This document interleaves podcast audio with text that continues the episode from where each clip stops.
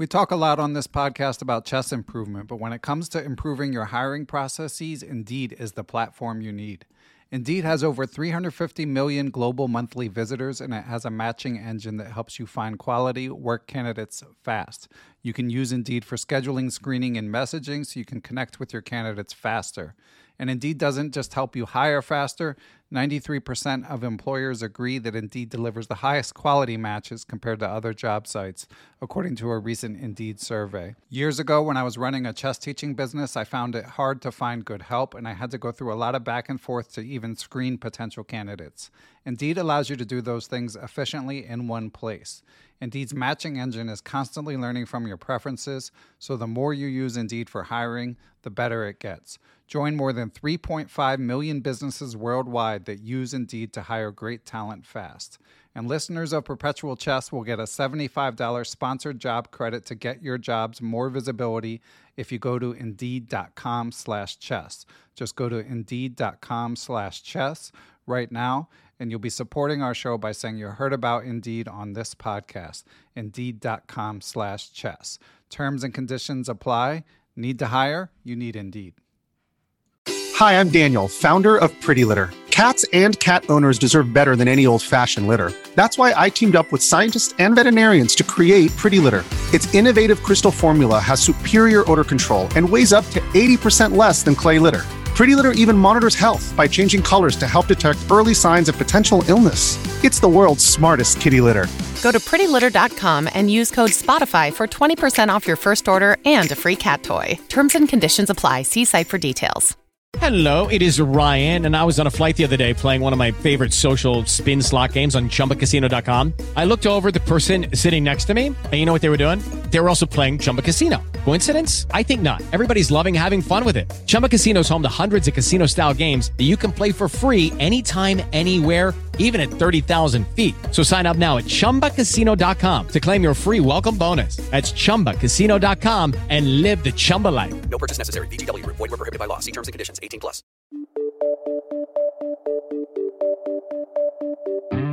Hello, everyone. I am Ben Johnson, and this is the Perpetual Chess Podcast. Perpetual Chess is a weekly chess interview show with accomplished chess players, authors, personalities, and adult improvers where they discuss their lives, their careers, and share tips about how to improve at chess.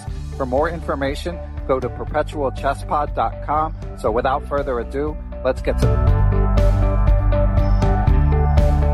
Hello, everyone, and welcome back to Chess Books Recaptured. I am excited to talk this month about one of my favorite chess books of all time, I have to say. And for listeners who haven't heard these podcasts before, every month, and we're we're hopefully getting back to an every month schedule after some delays. Um, we take a break from interviews and uh, review and assess a chess book. Try to try to share some improvement highlights uh, tell you f- for what rating level the book might be appropriate and just overall assess whether a book is worth one's time. And to join me doing it this month, we have a fellow chess podcaster. He is the host of the Chess Journeys podcast, which I always enjoy.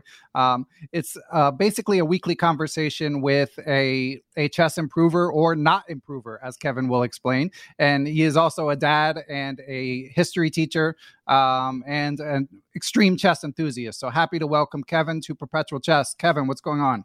Uh, thanks so much for having me. This uh, this book is both uh, one of my all time favorites now and a book that was sort of the bane of my existence for years as people kept recommending it and I kept trying it and I couldn't get into it. Yeah, I mean, there's the constant problem in the chess world of if you ask someone, an experienced chess player, their favorite chess books, they don't necessarily filter for rating. Um, so you probably hear this one a lot because it's such a classic. But but honestly, Kevin, you're you're like 17 something USCF, I believe. Um, and that's about where one should start with this book. I would say maybe 1600, um, which, you know, for Lichess Rapid or whatever, that would be more like 1900 Lichess Rapid. Um, that's about where one should start with it. I don't, I, I personally don't think one would be totally lost beneath that, but it's it's advanced concepts. I mean, all the games obviously are won not by someone hanging a piece or falling for a basic tactic. They're they're these beautiful grinds. So, what were your early um, what were your early less positive experiences with the book, Kevin? Yeah, so I, I remember um, I was looking I was looking to figure out end games. I knew nothing, and people were like, "You should read end game strategy." And this was a time when I did not know what the term opposition was, and I was Right. like, "Okay, this is the book to teach me end games." Right. And I looked, I read the first chapter, which is called something like End Game Principles, and it gives you no principles for the end game. All it tells you is end games are different. And I was like, what is happening? And I finished the whole chapter. I learned nothing about end game principles or the basics of end games and was very confused and said, uh, I don't know what is happening with people recommending this book, but this book is not for me. And I, I tried it, you know, about three different times at different points in my journey, each time forgetting that first chapter and then being completely turned off by that first chapter. Do you remember that chapter and how empty it is of chess principles? It, it was really uh, disconcerting. Yeah, for me it's a different experience. I don't I was trying to think back in in our discussion prior to recording of what rating I was when I first read this, but I would guess I was at least 1800 and my I just loved it from the start and as I reread it there are a few flaws with the book which we'll which we'll discuss, but but even rereading it all these years later I still loved it. So yeah, I think a lot of it just comes down to to your chess experience. So to build on what you said Kevin, uh, for anyone listening, I would say make sure you've read like up to the 16 or 1800 level of uh, Silman's Endgame Manual, for example. Um, certainly, you want to be familiar with concepts like opposition or the Luc- Lucena position, the bridge position in Rook and Pawn endgames, um, the Philidor position. You don't need to know them cold, but you you should at least know what they are before you consider a book like this. Um, you know, 100 endgames you must know obviously gets name checked a lot here, and it's a great course, but you don't need to complete that. It's more like um, you know the basics, you know what opposition is, you know what distant opposition is, and you're rated again. I think ideally around 1600 tournament chess. Um, and then it's a fantastic book. But before then, you might have an experience like Kevin did, where it's uh, where it's counterproductive. What what other endgame stuff had you done, Kevin? Uh, I guess not much. It sounds like. Yeah, before I had done nothing, and then I realized this book was not for me. And like you just said, I read Silman's complete endgame course up to about 1600, 1800. And what I realized is what I now have are some cool building blocks. I Yeah. know opposition. If we randomly get a Philidor, I'm in business. But as we transition to the end game, I had no idea how to like actually play an end game. I just had a couple building blocks that I could slot in if they happened to come up. Yeah, and that's one thing about these technical endgame books. I call the ones that tell you how to play a certain position technical. I'm not the only one who calls them this, but just for the sake of of clarity. Um, but these technical endgame positions, I mean, you can drill them and drill them and drill them, but then when you get them on the game, you need to be able to identify them in the moment, and that is like uh, degrees of difficulty harder. So that's one reason that that I often end up advocating for books like this, such as an End, Endgame Strategy. Of course, the other one that I mention all the time is uh, Capablanca's Best Chess Endings by Irving Chernev, absolute classic, um, with with a sort of similar spirit. But there aren't that many like that, right, Kevin? You've been saying that that this book struck you as very unique. Yeah, definitely. I've I've looked at so many endgame books in this trying to figure out just what to do. So uh, I, the next step was okay, I've read a bunch of Silman. He's very confident that I should be good at endgames now, and I'm not. Um, so then I'm going to read 100 endgames you must know. And that was like this massively overwhelming experience. It was like, it actually was like a thousand endgames you must know. And they didn't feel like endgames I had to know to have the basics. It felt like really advanced stuff very quickly. And as I'm going into these deep rook pawn endgames, I, I still have in the back of my head, but Kevin, you have no idea how to play endgames, right? Like there's there's eight pawns on the board, two rooks, and each side has a knight. What do you do? It's not in this hundred endgames you must know. And I had no idea where to even begin. You know what I would do usually, Ben? I do this. What's up? I heard you're supposed to bring the king to the center. and I would just start Right. aimlessly moving my king to the center because that was the one principle I knew.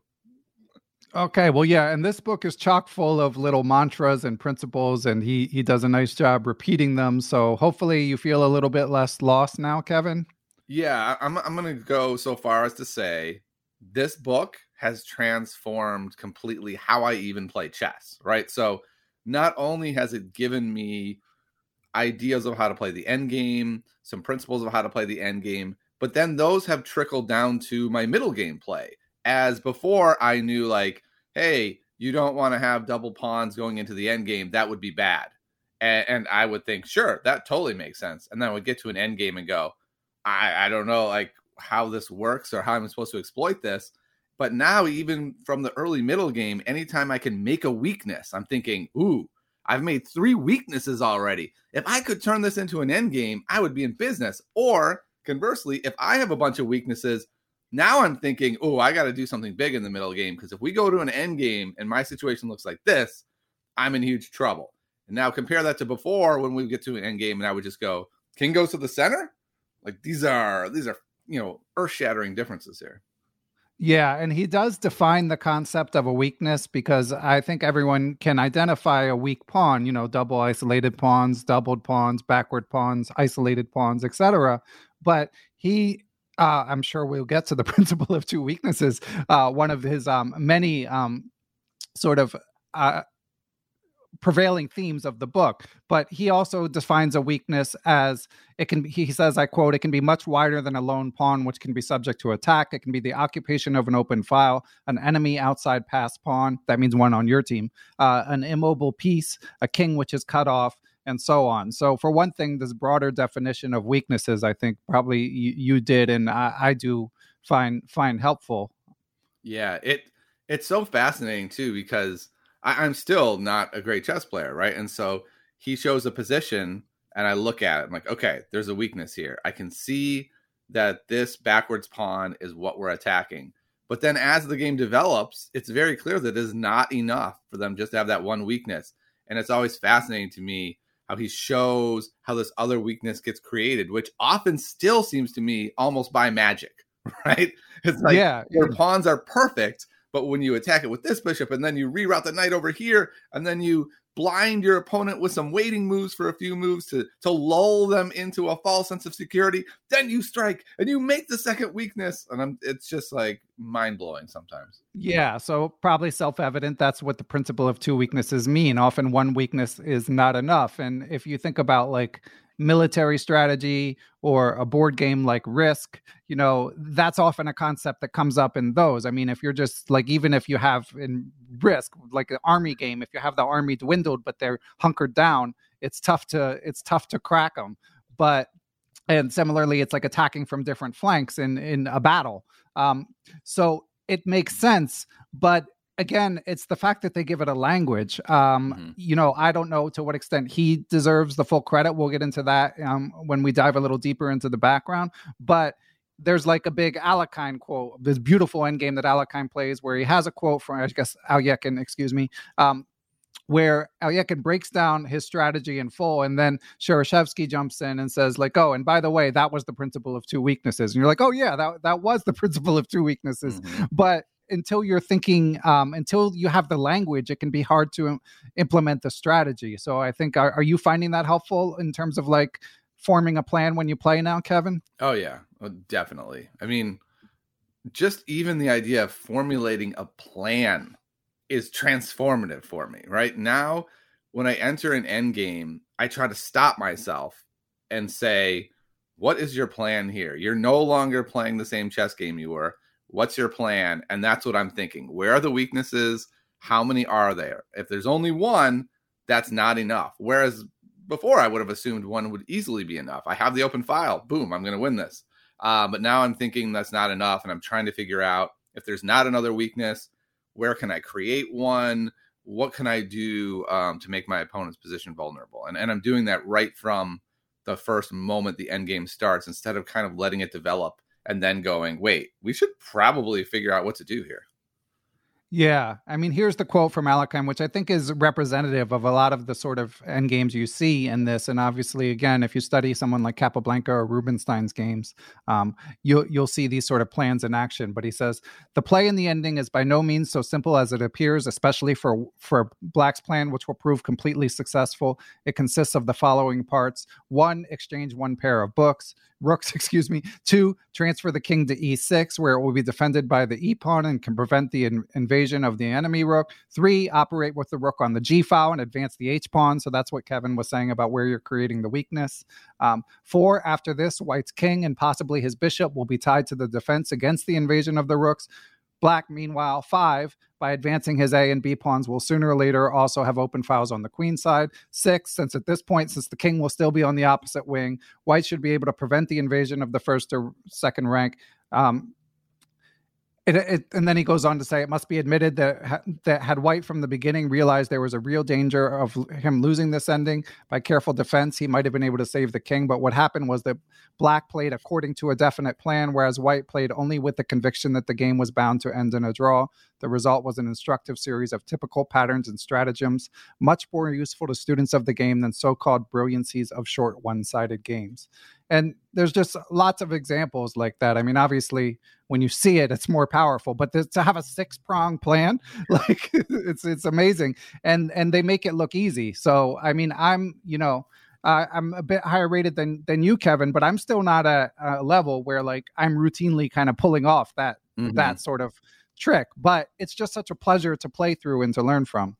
Yeah, and, and I have found myself doing things like that now. They don't always work out, um, because I can't see everything as clearly. But going into an end game, I'm trying to do that. I'll say, okay, step one, I'm going to take this open file. Step two, um, they have a bishop that's going to be a bad bishop and a good bishop, and I have a good bishop and a knight. I'm going to try to trade the good bishops by going here, leaving them with a bad bishop, and then um, you know my king is closer to the center, and I can do this thing. And half the time, by the way, I'm wrong, and it all collapses and falls apart but I'm trying to emulate that in my games, and it, it's really been helpful. Um, That's according to the only metric I have for this, which is unfortunate. By the way, any programmers out there make like a chess.com puzzles thing, but for end games.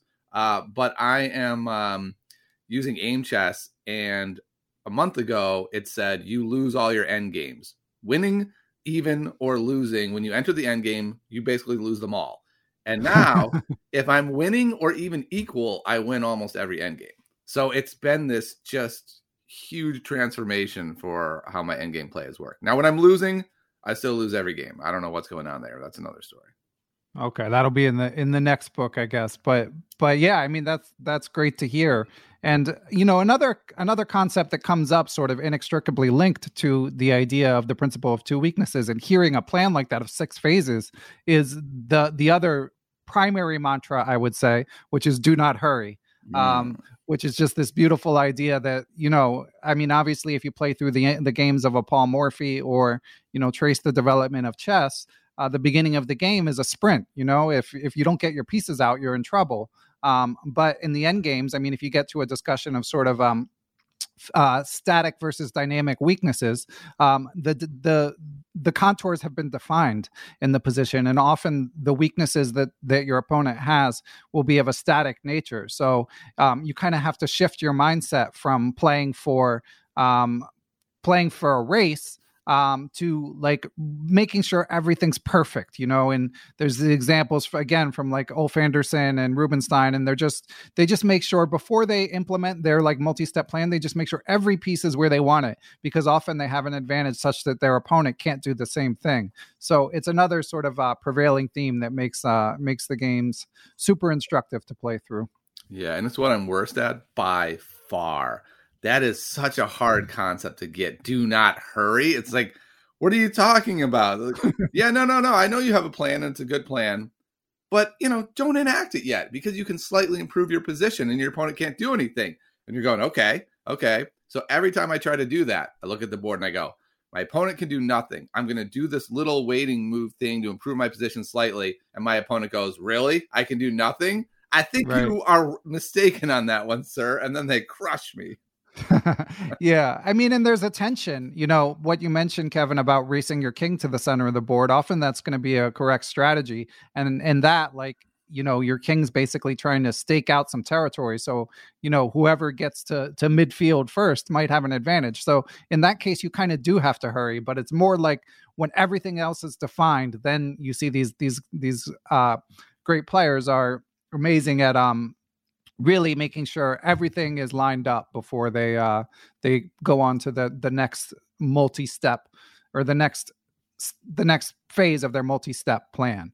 Um, so, Kevin, I want to take a break and hear from our sponsors. You already mentioned our friends at Aim Chess, which, of course, you can use the code Perpetual30 if you sub. But what else can you use, Kevin? Um, that's it. That's the only code you should oh. use. no, it's great that they also sponsor Chess Journeys, which I always enjoy listening to. So let's take it to a break, and then we'll be back in a minute. Listeners, our friends at aimchess.com have a fun new feature that I want to tell you about. It is called the Aim Chess Recap. If you're familiar with Spotify Wrapped, it's basically the chess version of that, your chess year in review. They have a new design to make the user experience more fun and they tell you all kinds of stats from your from your year the ones you might be used to like how you do with certain openings certain colors against who you played the most how many minutes you played the total year and then some fun stuff like the total amount of smothered mates you played the number of en passants taken uh, all of your missed mate and ones okay maybe that one's not as fun and if you see something you want to share you can easily share it on social media so that's called the Aim Chess Recap. Link is in the show description. It's free to check out. And then if you do decide to subscribe to Aim Chess, use the code Perpetual30 to save 30%. All right, let's head back to Perpetual Chess. If you're an athlete, you know the greatest motivator of all is the fear of letting your teammates down. After all, a team is only as good as its weakest link.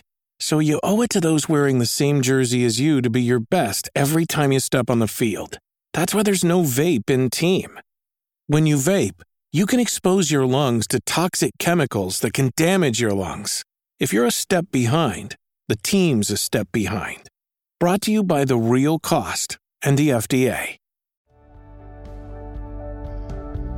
And we are back. And I didn't even say the name of the author yet, which is a bit of an oversight. So, of course, it's Mikhail Shereshevsky, Belarusian chess master and trainer. Last I saw, he's now based in Bulgaria, um, mentored by Boleslavsky, one of these sort of OG Soviet type players. But, um, and he's written a couple other books as well. Um, the this book was originally published in the USSR in 1981, translated to English in 1985 got a nice forward from Yusupov. Um, and but the provenance of this book is slightly unknown, I would say. I mean, obviously, um, he was a trainer, an amazing trainer. He had a compilation of positions, but doing all the the research that I tend to do for these uh, book recaps, it seems some people have said it was like he and his um, colleagues compiled this material together. Um, I found a discussion on the uh, Chessbook Collectors Facebook group where GM Jakob Aagaard uh, of Quality Chess Books, who obviously knows his stuff, was saying um, the original book by Shereshevsky was based on a, this is a quote, was based on a lecture series by Mark Dvoretsky in the mid 1970s. Shereshevsky asked for permission, so it's good that he used the material. Um, but he's saying it's from Dvoretsky's material. Again, take that for what it's worth. Um, I I don't know its provenance, but I will say, like, you know, this came from the Soviet Union. There was a very obviously collective mindset. Um, and there were chess trainers everywhere, and it was being, you know, the materials were being sort of uh, disseminated from the top down. So Shereshevsky's name is on the book, but uh, but he probably wasn't the only one who contributed to this, but it's not super important anyway. The the important thing is that the material is amazing. Um, and we should say it's translated by Ken Neat, um, legendary translator, and uh, the prose is beautiful. So um, I don't, you know, obviously he deserves some some credit as well. Did you enjoy the writing in the book, Kevin? Yeah, I found it to be clear and precise. Um, you already quote, quoted one of the um, you know, pe- people he quotes, and I think it's really important where he does that occasionally, where he'll say, "We're actually going to use the analysis of this person here um, because they've done a great job," and then he'll supplement it a bit. There isn't a lot of extraneous stuff. Like it doesn't remind me of my system at all, where you know it's kind of like I'm going to throw in this random illusion that's going to make no sense in a hundred years from now. It's it all feels timely. Like if you told me it was written last week, I would believe that. Yeah, there's one exception to that, which I have to say, Kevin, I didn't catch this when I the first time I read this book. I I don't know exactly um, what I was rated or what year it was, but I remember it was revelatory. But this time, the only ebook right now that I could find is on Kindle, and I already had a paper copy, so I just rolled with that. So there's no move trainer type um, type uh, way to play through it that I could find, but there are Lichess studies. Um, none, nothing that I could find that was 100% comprehensive. But if you Google a given game um, so that you can read through the book and play through it on your device, uh, there's a good chance you'll find it in chessgames.com or you'll find it already in Lichess. I put up some chunks myself um, on Lichess and the stuff that I was working through. But anyway, looking at it this way, what that meant is I had the engine on and Kevin, man, are there a lot of errors in this book. Uh, I wouldn't, of course. Now, obviously, full full caveat. If if I didn't have the engine on, I would have caught like maybe five percent of them if I'm lucky, you know. Um, but but when you have the engine on, a lot of the time it's kind of just like mocking some of the um, analysis. Now, the good news is our friends at New in Chess slash Chessable have a new version coming out in May uh, fully updated additional material. There's going to be a video version, and and I only found this out after Kevin and I agreed to do this, and then reached out to them to get a few more details. And yeah, so it sounds amazing. So I mean, anyone in the proper rating range listening to this, uh, full throated recommendation for this book. But if I were you, I would wait till May um, before picking it up because it'll probably be on the new in chess reader if you prefer to just read it as a book with the sort of playthrough option or of course on chessable or video chessable which obviously could be amazing. So uh, that's something to look forward to. But yeah it has to be said tons of engine errors in this in i mean tons of errors that the engine spotted uh, in the analysis. I kind of feel like a little kid and you just told me santa isn't real. Yeah, so yeah I, I wish you hadn't first of all. And second right. of all i'm devastated now, I for me, what's interesting is it's not about the engine analysis, right? It's exactly really just about the ideas and the concepts. I I actually don't really care if the precise moments are wrong, but I feel like it's the overall ideas that I'm taking away. That is really interesting, though. I will say this though. One of the things I love so much about this book is the length. And while new material sounds wonderful, um, I love the idea that it's something like 211 pages and feels manageable from the first time you pick it up. Whenever I look at something like Dvoretsky's manual, I just look at it and go, "No, I'm not. I'm not doing that. That's that's it's too big. It's too long. I won't be able to make my way through it." Whereas Endgame Strategy just feels so manageable. You hold it in your little hands and you're like, "Ooh, it's just the right size. It's not that big. I can make it through this thing." Yeah, it's not quite on the simple chess scale of like like you know you learn something and you finish the book and you banged it out in 2 weeks. I mean, obviously I do this every month and for me I I highlight I did about 20 pages a day over um over a 10 day sprint um and you know that's with days off when I was playing a tournament and stuff like that sprinkled in. Um but I would say that's not optimal. like probably mm-hmm. optimal, but again, I had already read this book. Um, I would say optimal, but you could do it 45 minutes a day for 10 days and you'd get great benefit. And then Kevin, as I know you're planning, then you could do it again, right? Yeah. So I started this book for real December 4th. I've done it every day since then. And I'm only at page 185. Don't worry, listeners. I, I skimmed the rest of it just to make sure there were no surprises. Um, and I have done a total of 24 and a half hours so far. So I'm really taking my time. I, it takes me about 15 minutes to play through each game. And I'm trying to do it in this take two to three months. And that way it really filters in. I feel like when I read a book in a week or two, it comes and it's gone. But when I'm in it and, and simmering in it and stewing in it for two or three months, it really seeps in a lot more than the quick sprint does. At least that's been my own process. Yeah, that makes sense. And and to to circle back to what you were saying about the engine stuff not being important, Kevin, I I agree full stop. The only caveat I wanted to add was like sometimes there's like a transition to a king and pawn endgame. Um and like you know as as any chess teacher will tell their student like when there's a transition to um to a simplified situation like that, that's when like the result could very easily swing.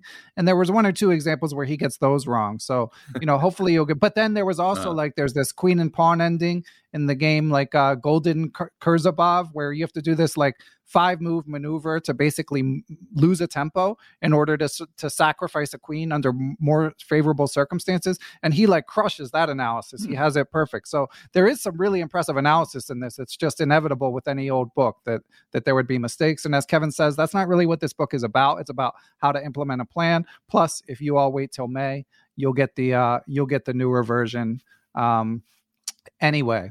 So, um, It's interesting. so what else do we have to say about this book, Kevin? Well, real quick about the engine stuff. I I'm doing it as kind of a guessier move for the side that's going to win. Um and I'm usually wrong. And now now I have in the back of my head, am I usually wrong, Sheriff right, yeah, you were right every time. Or have I been right all this time? And I am Yeah. the superior endgame player. Yeah, and the other thing is like I'm using the web engine on Lichess, which is pretty good, but you're not running it at like a huge depth. So there was also one or two cases where the the engine was initially wrong, and then you play through the I mean, the, sorry, the analysis was initially wrong, but then if you play through the analysis, the engine is the one that flips. So, um, so the plot thickens. You know, you have to you have to be careful, and certainly, um, yeah, it can't be too too judgmental. Again, the, the, that's not the uh, the primary thrust of the book, but um, but definitely looking forward to the expanded and uh, updated uh, variation. And um, Shereshevsky himself will will be working on it, so uh, so should be exciting. Um, That's amazing. For some reason, I just assumed Shereshevsky was no longer an active or potentially alive person because I hadn't seen anything from this individual. So this is really exciting. I wonder if there's a bunch of other works that he's, you know, considering releasing that maybe were only in Russia or only in his files and he's thinking, "Ooh, maybe I should release this as well." So, you know, anyone who knows him, let him let him know we want all of his stuff. Well, yeah, I mean the Chessable people obviously know him, so he's not not so unreachable. Um, maybe maybe he'll be on a perpetual chess or, or chess journeys. I don't know how his his English is. Obviously, the book was originally um, written written in Russian, but yeah, I mean, in, there isn't that much online from from him. He's an he's an untitled player, and from what I read, he um he is like twenty two something FIDE, so obviously a very good player, but um from what I read, he did spend some years away from chess. I mean, he moved to Bulgaria and worked in its ed business. So who knows what that means? But apparently, he's doing more chess stuff again now. So yeah, I mean, hopefully, uh, the more we hear from him, the better. As far as I'm concerned, I mean, this is definitely a first ballot Hall of Fame chess book, as far as I'm concerned. Yeah, fascinating stuff to hear that there's a new version coming out. He's still involved. Like th- these are all new uh, twists and turns that I was unaware of. Yeah, yeah, it's amazing for for how well known this book is, how little information is is available online, and of course that means you you can't believe everything you read when it's not from like ten different sources. So, Ben, Um, I'm going to tell you a rumor I heard. I right, wrote this book right. 30 years ago. Yeah, it looks like he's uh 71 years years of age if I found the correct FIDE page. Um all right, well, we're going to take one more break and then we're going to get into some of our favorite and the few least favorite things from this book. Perpetual Chess is proud, as always, to be brought to you in part by Chessable.com. Of course, Chessable is constantly dropping new courses. Some of their latest include Keep It Simple for Black by I am Christof Sielecki, aka Chess Explained. It gives an entire repertoire for Black no matter what you face, and Christof is always thorough yet not overloading you with variations. There is also a brand new Lifetime Repertoires Berlin defense from former U.S. champion GM Sam Shankland. I hate playing against the Berlin, so I'd rather you not get that one. But hey, if you're looking to learn it, of course, Sam Shankland does not mess around with his course offerings. And of course, whatever you choose to study on Chessable, you can utilize their proprietary Move Trainer technology to help you remember the lines you learn. So be sure, as always, to go to chessable.com and take a look at what's new.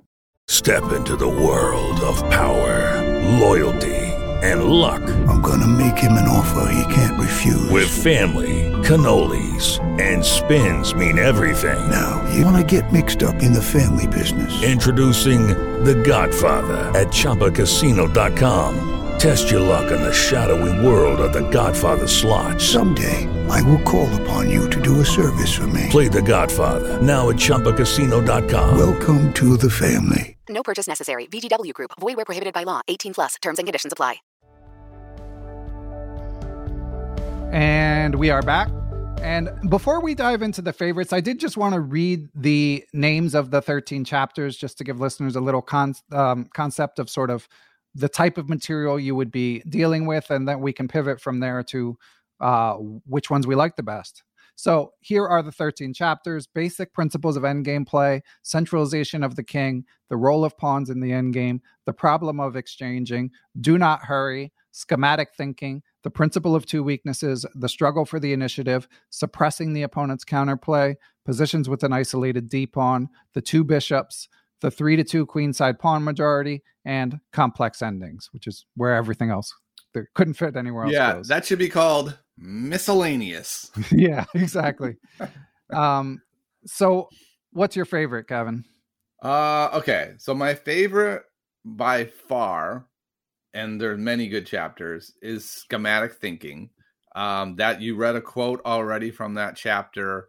And that's the chapter I feel like that does the best job of really laying out how you should think about endgame sort of in its entirety. Not all endgames are as simple as that, where you can just from the moment the endgame starts isolate six mini plans that you should be enacting and with a goal of how you're going to string them together. But after reading that chapter, that is where it all really clicks for me that end games are different.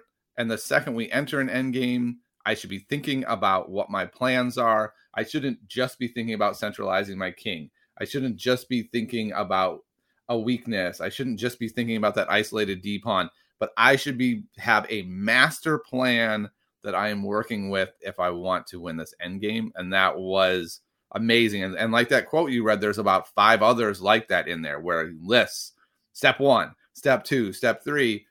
And and I couldn't understand all those steps, you know, but I knew they were there and that this this is what separates me from someone who can really understand an end game that they have a master plan in mind and that was really um, a big moment for me Yeah, it's amazing to see. It it is kind of like a magic trick when you see it in action. Yeah. And and yeah, again, I'm I can my plans don't run as smoothly, although certainly um, you know, I've I've benefited from this and tried to create a second weakness and even sometimes succeeded. But yeah, I mean the, it's it's amazing to behold the uh the true masters uh in, in action in in these end games.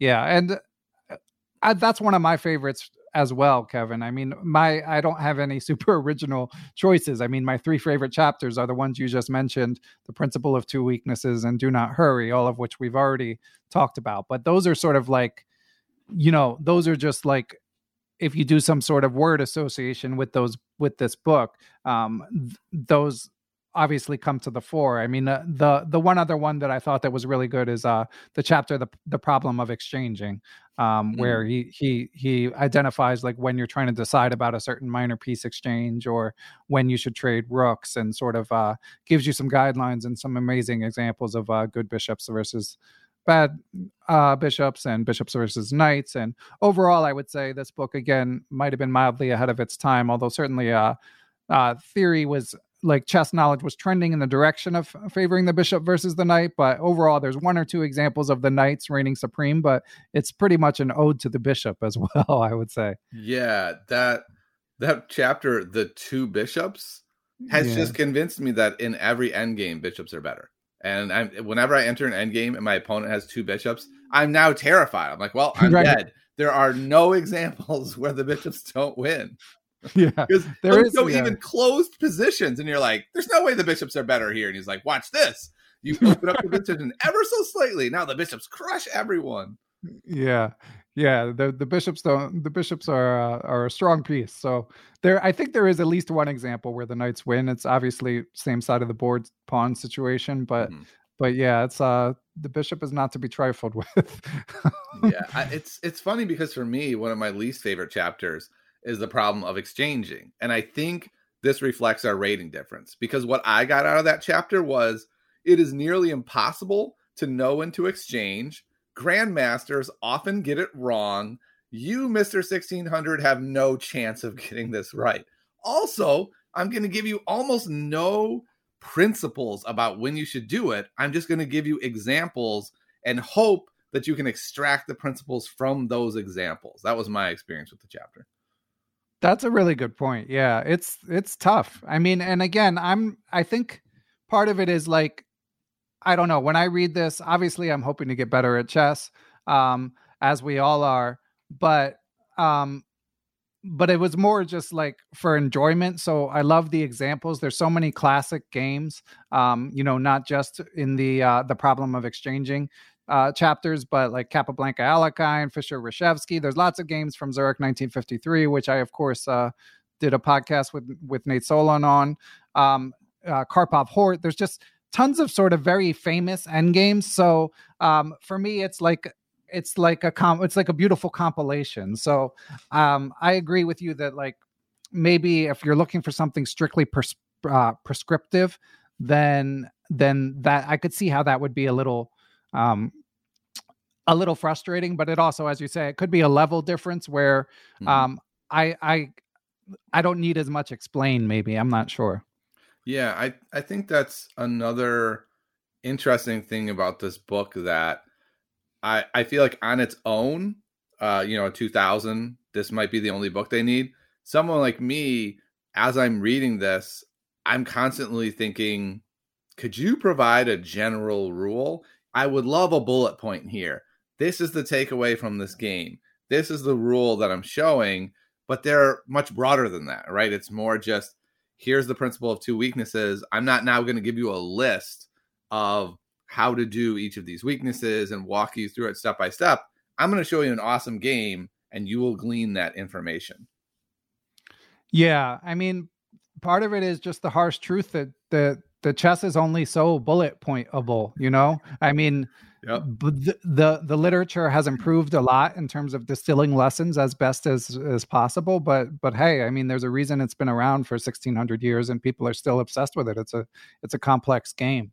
But but I get what you're saying. I mean, you're you're you're looking, you know, you you want a good bang for your buck on on the time that you spend studying and if it's if there's not like a um you know a, a, sentence that you can just take away and try to apply it can be challenging but i i you know um sometimes there's like an osmosis type process that can happen with chess improvement too so i think as long as you're fully engaged when you're playing through the games even if you can't summarize what you just learned um, completely i think that there is an inherent benefit to to playing through some of these uh, masterful end games yeah, I've I've really been wrestling with this book in particular as the example of is it better to have spoon fed um, bullet pointed examples that are kind of fake to be honest? Because chess doesn't work like that. You can only trick yourself into thinking it works like that. Or is it better just to give have someone give you a broader topic and then just annotate it and show you how that topic works in practice and how it goes in a bunch of different directions and sometimes it conflicts itself because that's how chess works. Um, so it, it, has been interesting to try to balance that for myself. What is the better approach? And I don't know, but all I know is after playing Shereshevsky, well, going through the book very actively, I feel better. I, just little things, um, where to put my rooks. Uh, there's this weird thing, well, weird for me, of sliding the rook behind the king and have like a knight supporting that square and checking and it doesn't look like it does that much, but it just kind of pushes the king over. And I had never done that check before.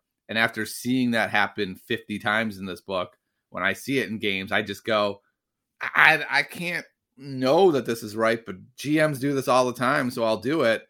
And it just often does something good for me. And it's just that osmosis thing, right? I don't fully understand it. I just know this is a reasonable move in this position yeah the the weakness of the cutoff king as mentioned earlier. And yeah. kevin hearing you talk about it i mean i do i hear a lot of of self-doubt which i think is um is natural. I mean i i had an end game a couple couple months ago um where i had an exchange i was down an exchange but i had two pawns for it and i was the one who could press for the win.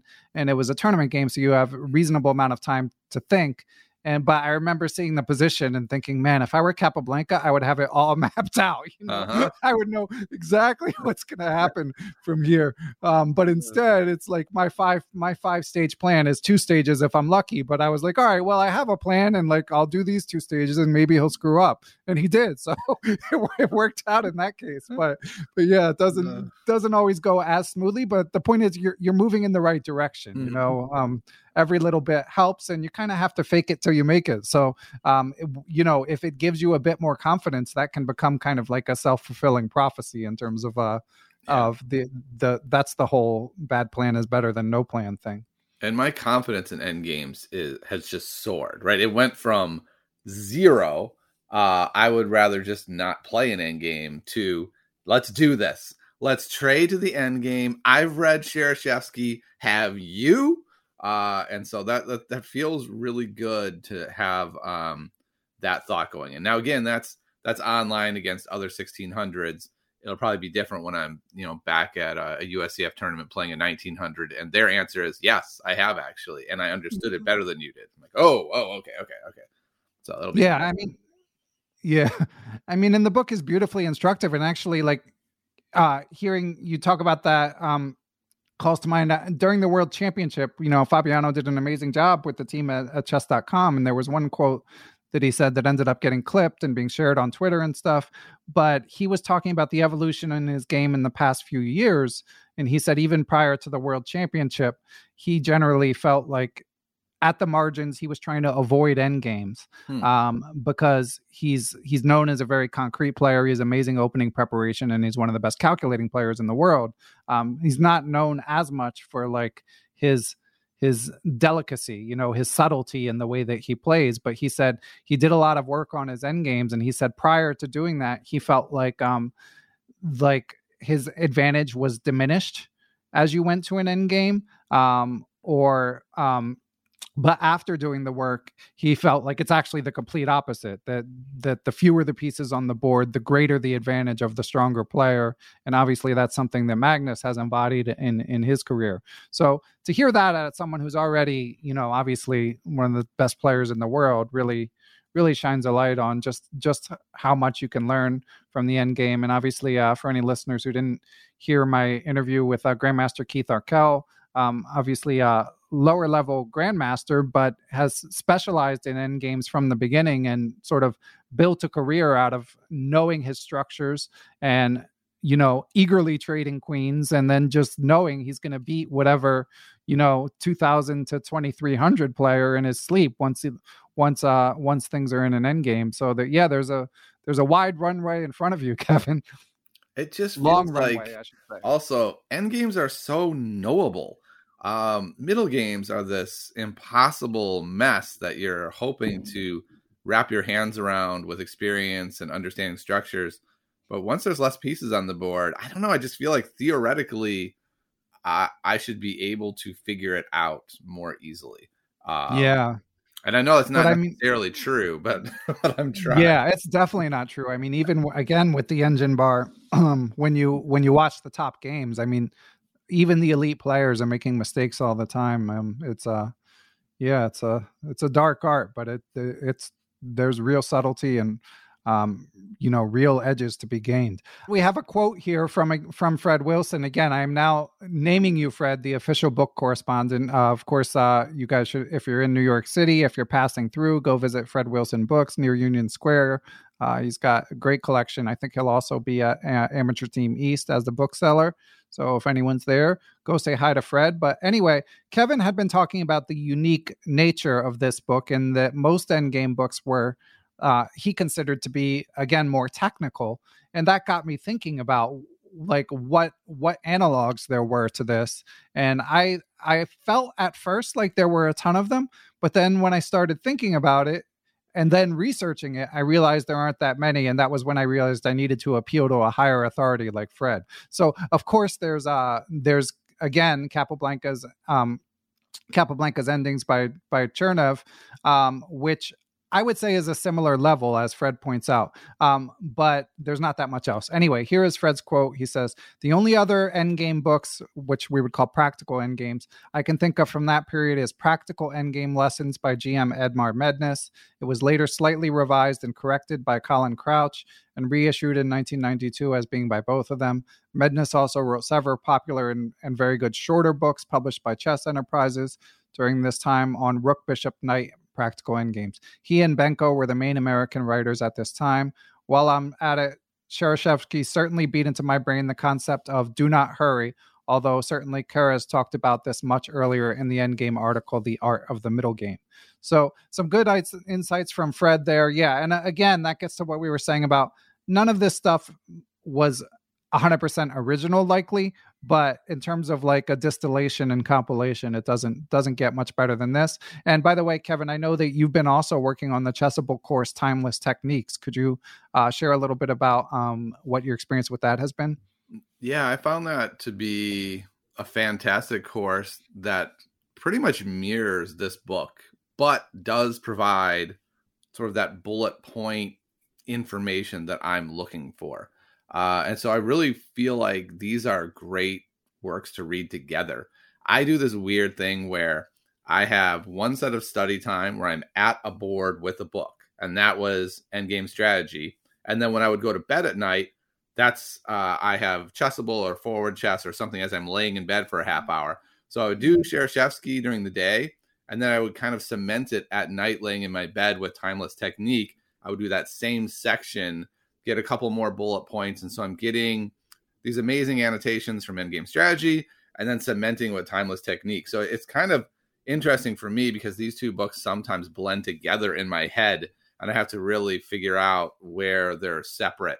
Um, but yeah, I, I, can't recommend that course enough. It's amazing. It gives you, you know, that that chessable puzzle thing where you know you you go through the game and then they'll say, okay, remember that game you just looked at? Why uh what what did they do here right? This was the critical moment. What what was the reason they did this and what they do? And uh, it was always embarrassing when i couldn't remember that move of the game i just looked at. But oftentimes i could get it. The funny thing though is i did i just clicked the review button because i finished the course and i didn't get any of them right. I missed like 28 in a row and i'm going hmm okay i don't know what's going on here. So i don't know what that means ben. Do i have to reread this whole course or can i just accept that a random question taking wildly out of context, I'm not able to find the answer to. No one knows, Kevin. We're all we're all just making it up. So, um, but yeah, I actually I, have I've read some of Timeless Technique, read slash. I know it's available in video as well by Grandmaster Sahaj Grover and FM Daniel Barish. Um, and yeah, it's a great chessable version of endgame strategy. And of course, endgame strategy.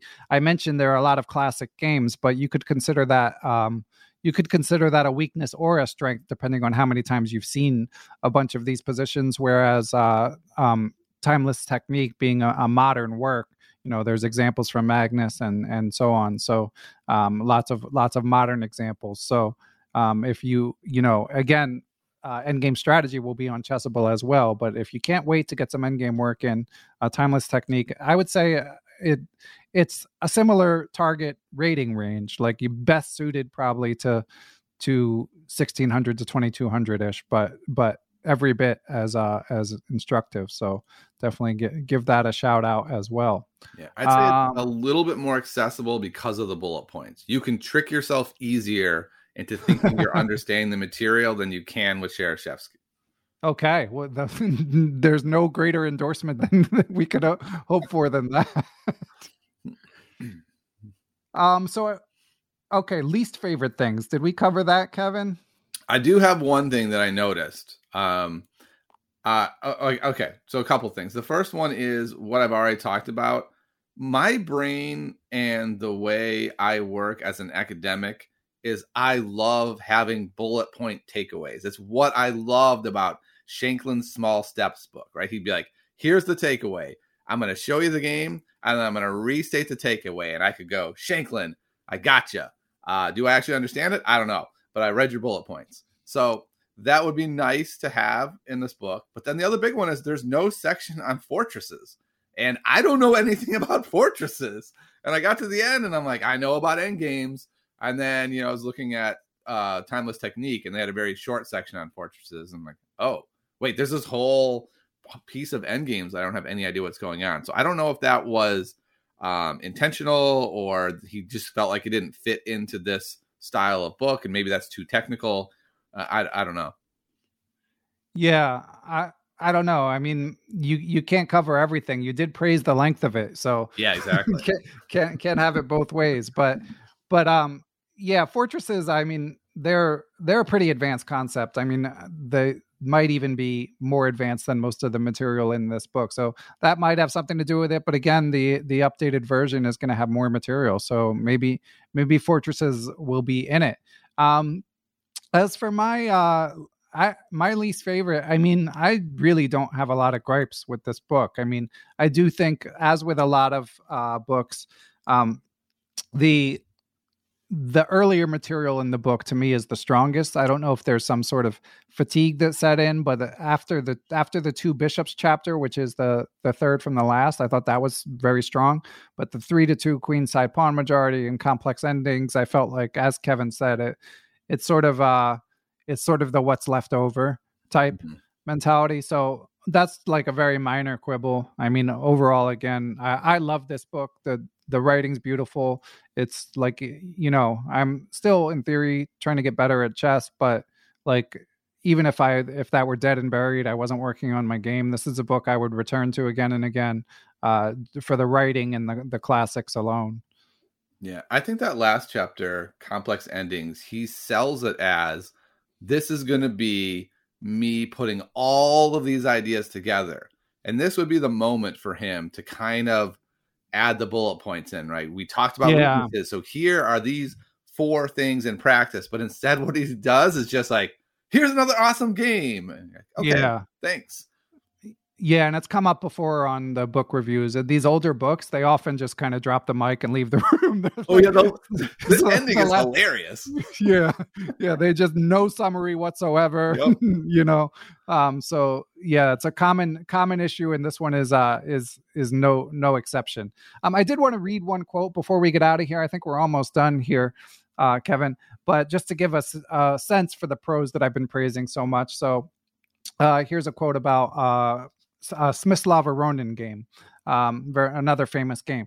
So they say a mistake which shows how easily a certain win can slip away due to an incorrect valuation of an ensuing pawn ending. So Aronin made a mistake. And then in Aronin's defense, it has to be said that it was very difficult to see Smyslov's brilliant defensive idea. Besides a player who is facing faced mobilizes all, Besides, a player who is facing loss mobilizes all his strength and clutches at the slightest chance, however improbable, like a drowning man at a straw. The player who is winning, on the other hand, is reluctant to seek saving chances for his opponent, especially if they are of a very difficult nature. Nature, even great players have been known to relax in such a situation, and chess history knows of numerous similar examples. So just very, very great evocative writing, and like there's there's a few where there's like a, not only an instructive end game, but like an important historical moment in the context of uh of that end game. So um yeah, just very little bad to say about uh about this book. Um, mean, to be clear, sorry, that game ended in a draw, not not a win. Um, yeah. Sorry, go ahead, Kevin. I was just gonna say what a what a realistic quote that is. I do that all the time with ridiculous things. I'm like, oh, I've got an unstoppable mate in two. And they're like, really? What if I put my knight here? And they're like, okay, all right. I was a little too optimistic about my own. Yeah, yeah. Mate. Like, uh, yeah, like when I it gets to my recent uh F Master.im episode where Evan Rosenberg was talking about how he he'll commonly when he's winning a game he'll feel like oh this is over so I'm you mm-hmm. know I'm I'm gonna go get a burrito then then I'll have three out of four. Yeah, know? I and, love that part of that know. episode. He's narrating the whole thing and then his opponent's like really what if I do this? yeah. yeah, exactly. Uh um okay, well, sorry, go ahead, Kevin. I was just gonna say the last thing I would say is this if you read the first chapter and you think this book does not represent what it says it is, like the first chapter is just poorly named, the basic principles of endgame play, because that's not what that first chapter is about. Don't let the first chapter scare you away. Read another chapter where there's actually a concept being talked about and go into it before you judge the book because I judged the book on the first chapter at least four times and put it down because I I just was like this isn't doing what it claims it's going to do. There aren't principles here. Oh, that's interesting. Because my recollection, again, it's hazy, but of the first time I read it, I just like it kind of rocked my world. I just, I was just Hmm. like, wow, you know, this is, you know, again, putting language into so many concepts that I was vaguely familiar with, but didn't didn't necessarily have the words for, which made it a lot harder to sort of uh, implement or recognize these ideas. Um, so Kevin, like uh, on a break, we were talking about. I uh, always like to make a donation instead of actually paying you for your work, uh, pay someone else, mm, chess organization or something. And you were saying you'll you'll leave it up to me. Yeah, Um, that sounds great. I, I realize I've listened to so many of these book recaps, and I should have had that information on hand, but but I do not. Okay, well, we'll figure it out. There's plenty of worthy chess causes. Actually, um, this will come out before an interview with uh, Elizabeth Shaughnessy of the Berkeley Chess School a few days before. Um, but they're doing amazing work. I donated uh, just because I was impressed with her, but maybe I'll make another donation to them. Uh, shout out to Tunde, who we've been donating to a lot. But Tunde of uh, Chess in Slums is taking over the world. Pretty soon, he's going to be donating to us. So, although uh, although he deserves all the success he has, it's amazing to see. But yeah, for listeners who hadn't heard, like Paris Hilton somehow gave a shout out to the Chess in Slums organization. Chessable is going to be doing more work with them, so it's uh, awesome to see. Tunde is an inspiring guy, and uh, it's a great story. Um, and I'm sure we'll donate again in the future. Um, okay, so listeners, um, I'm not going to do a blindfold puzzle uh, this time. Again, it's always a test to see how many people complain. So we'll see. Um, next month, we are going to do Under the Surface, one of my favorite modern chess books. I interviewed Grandmaster Jan Markos um about a year and a half ago very good interview if, if listeners haven't caught that one. He's a fascinating like one of these guys who's clearly like on another level intellectually. Um so um but it's a classic book. I mean especially i think amongst like the master to expert to master level sort of club player it's beloved by anyone who's read it. Um but it's but um Jan Markos is a philosopher, so it's more philosophical in nature. So I'm going to be joined, hopefully, knock on wood, tentatively planned um, by Matt, um, Twitter, WMITTI on chess Twitter, stalwart, strong player, and uh, and National Master Gopal Menon, possibly the strongest NM in the world and uh, font of chess information. So it should be a fun one. That's coming next month. But but before we wrap up, Kevin, you got to give your your your most full throated plug for the Chess Journeys podcast. Okay, can can I start by giving a quick review of Under this of Under the Surface? Oh, sure, yeah. I read that book quickly, loved it, and I don't remember a single word of it.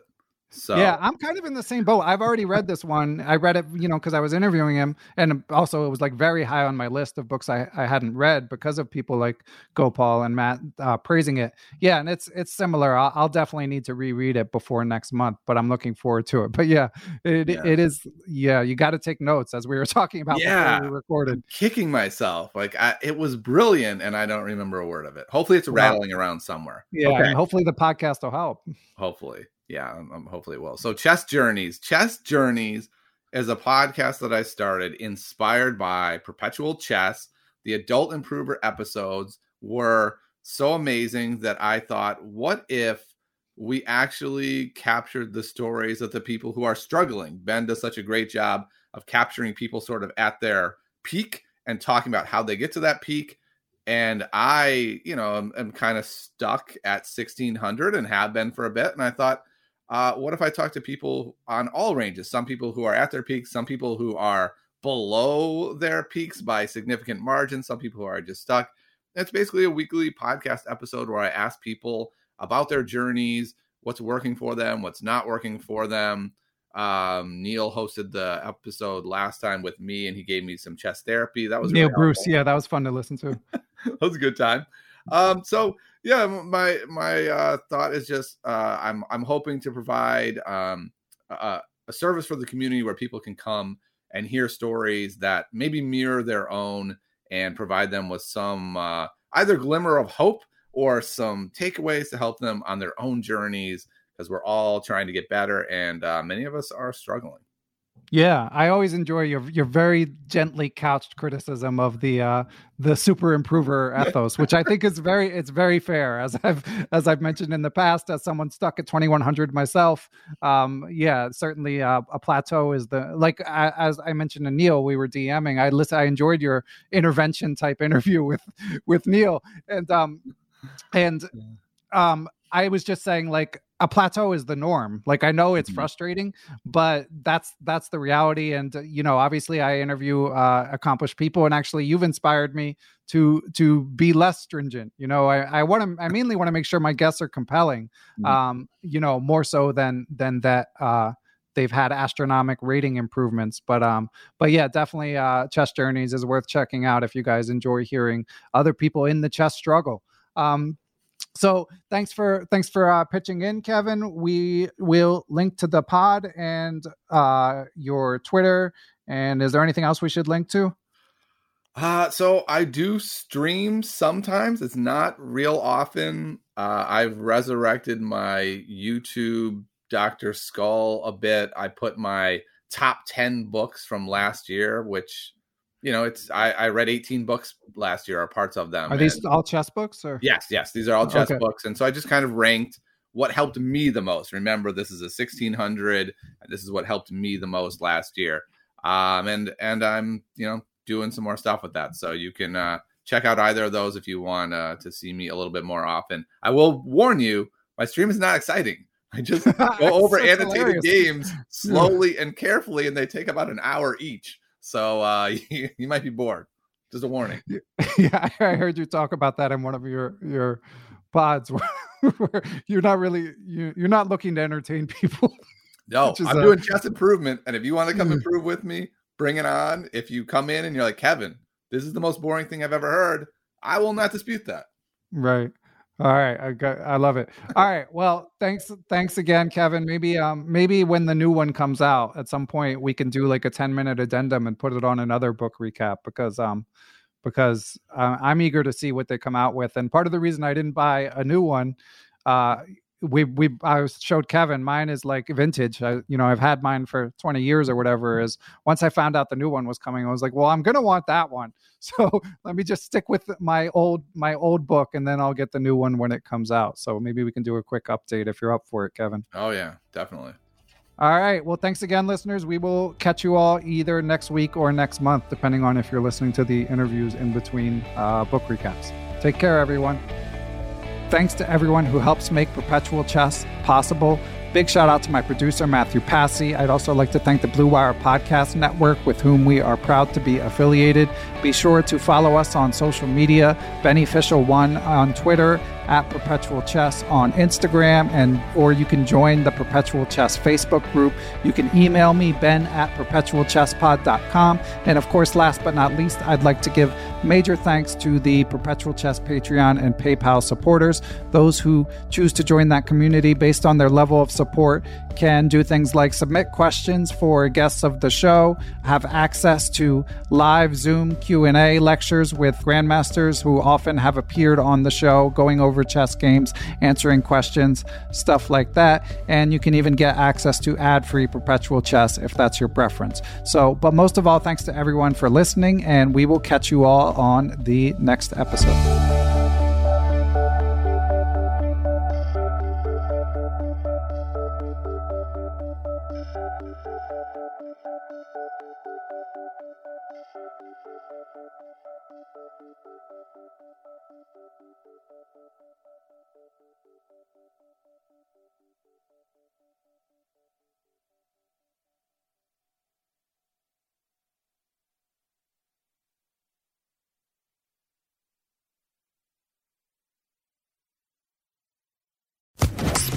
Social Podcast Network.